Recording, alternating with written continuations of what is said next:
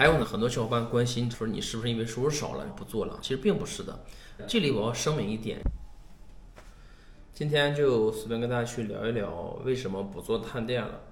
其实，在说不做探店之前，我觉得可以跟大家去聊另一个话题：我是为什么开始做探店的？我呢是从二零一九年开始算是做探店，当时呢还是跟朋友一起随便拍啊，我们有一个小团队，我呢只是其中孵化的一个小小的账号而已。中间过程中也有中断啊，但一直到到我开始做探店能够养活自己的时候，实际上从二一年开始，也就是二一、二二、二三、二三年的时间。虽然全算下来是四年的时间，当然还有疫情期间的一些中断，所以说满打满算也就是三年的时间。那这过程中其实赚钱的只有两年，有一年基本是在自己花钱贴钱在做探店。所以说，对于我来说，我不是看到探店挣钱而做的探店，而是因为我的兴趣使然，所以我做了探店。这是我跟很多人本质的不同。当然没有好坏之分啊，我只是希望跟大家去说一下，方便去跟大家去聊为什么我不做探店了。那在这过程中，我遇到过很多的事情啊。那个时候给一些店好评，大家会觉得说是小吴会吃啊，小吴推荐的真不错啊，也会给一些店差评啊，被老板追着。打了二百多个骚扰电话，最后就妥协了，就没有办法，因为我我不想惹那么多的麻烦，所以最后整个的风格就各种调整，各种变。但从另一个角度上来说呢，我是不喜欢上班，所以我全职 all in，梭哈了啊，去做探店啊，这个是跟很多人想法不一样的地方，因为我不是一个安分守己的人。我喜欢折腾，我喜欢去拥抱这种不确定性，所以说啊，不管这过程中好也罢，坏也罢啊，你们呢只能是一个外行，看个热闹。其实真正里面内行的人才能知道探店的一些真正的东西。所以大家不要觉得探店很好做，当然它也不是很难做。我不做的原因，现在可以正式开始说了。第一呢，就是健康原因，因为我这三年胖了接近三十斤啊啊，四年对，胖了三十斤。对我的整个的身体是一个巨大的压力啊！我以前其实，呃，睡觉也不打呼噜，身上没有一些小的问题，但现在都慢慢的显现出来了。所以对于我来说，我不想这么的辛苦啊！虽然大家表面上觉得说是探店是个新兴行业，但是它现在依然是一个很好的行业。你在里面，大多数人上班要挣得多得多。啊，但你的健康原因其实是很重要的一点啊。当然，你可以考虑去做那种啊，又能做探店，然后又不需要过度透支自己身体的一些事情啊，比如说去做剪辑、去做拍摄啊。那那因为我自己一个人是全程在做这样的事情啊，所以我的身体的原因这是第一方面。然后第二方面是整个的行业在发生一些变化，每一次行业的变化，我们叫行业洗牌，都会甩下一部分人，又一些新的人出来，这个是大家根据行业的规则去调整的。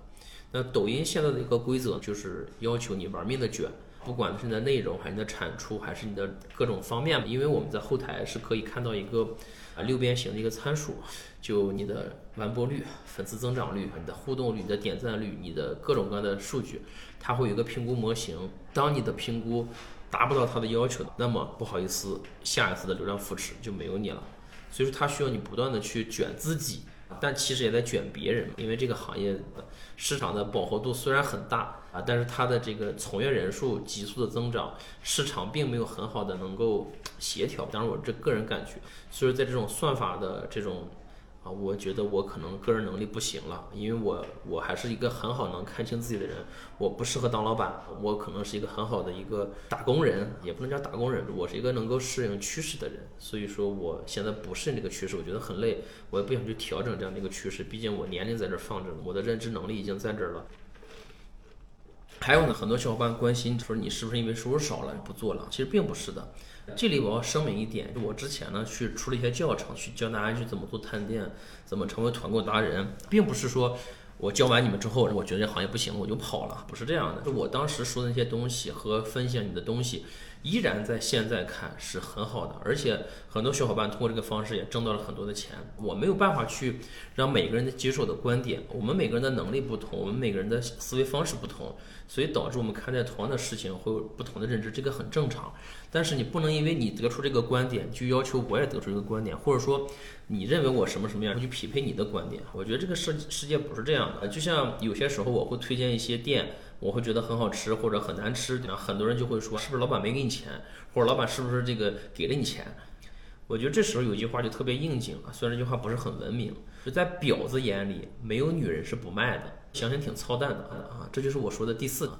我不知道前面收入的说完啊，就反正是呃收入还是很可观的啊。探店依然是一个红利上升期啊，这个其实里面有很多很多的这种我们叫本地生活，所以说它不能局限于一个小的地方啊，你把它放大视野，哇，它的市场前景真的很广的啊。嗯，OK，这一块我们后续再聊哈。还有呢，第四个问题就是我刚才想说的，就是这个网络环境。以前呢，可能我一百个人里面遇到那么三四个，就是脑子不是特别的正常，没法交流的人。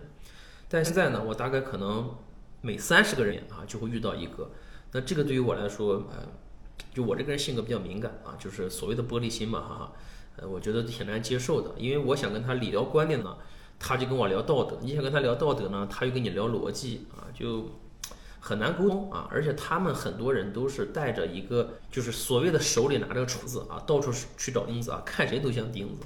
所以说我就挺讨厌这样的啊，所以我决定把这个账号。呃，彻底的回归到自我啊，完全的放飞自我。至于关注涨还是跌，其实对我来说并不是很重要，因为后续我做的内容会去检验。这段时间呢是一个过渡期啊，大概再有一个月的时间，我的账号应该就调整完了。最近呢，可能你们看到的都是我发的一些日常和一些想法啊，感兴趣的呢就可以多关注一下，不感兴趣的话，其实真的没有必要，因为朋友的关系或者什么的哈，然后挺不好意思的哈，这个没必要的。呃，我是什么样的人，我就在视频里面表现成什么样的。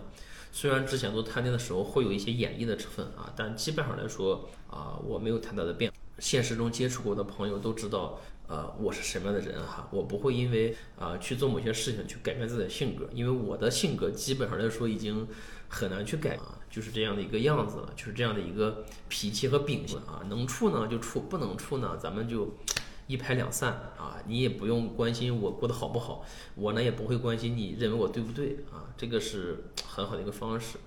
而且我觉得我们每个人的时间都很有限，呃，如果一个人愿意去在评论区各种抬杠，呃，各种去去去这种谩骂哈，甚至私信我、加我微信在骂我，然后叫上一帮人过来再加我微信骂我，我觉得这个人真的挺可悲的哈，因为。时间是这个时代最值钱的东西。你如果是这样浪费你的时间，而且来我这边浪费你的时间的话，其实对于我来说，无非是把你拉黑，或者说选择视而不见啊。但是对于更多人来说，你的人生可能就会走向一个非常不好的极端。所以这个时代，我们每个人都不要过于的较真儿，这是我自己啊，也是对所有的朋友的一个感受。我们活得开心一点，所以为什么我叫小不乐意呢？我乐意就 OK 了，我不需要考虑别人的感受，我没有违法，没有违规，我没有去挑战普世价值，那我为什么就不能说自己的东西？甚至就是说我有我的观点，我只是说出来，我可能只是这样的一个想法，我甚至可能后期也会觉得我可能说错了。那这个社会有没有给我一个改过自新的机会呢？有没有给我一个？啊，认识到一些问题之后去调整的机会，对吧？我们现在真的这个社会网络环境真的太可怕了，就把人一棍子打死，犯一点错误就恨不得直接凌迟。所以说我希望以后能关注我的小伙伴都是一些能够理性思考的的人，我不需要那么多的喷子，基本就这样。我估计可能说完之后我会掉很多粉丝吧，啊，不知道，嗯，不知道，行吧，就说这些，然后。嗯，如果你们想听什么，可以评论区跟我说啊，呃，去跟大家去慢慢聊一下，拜拜。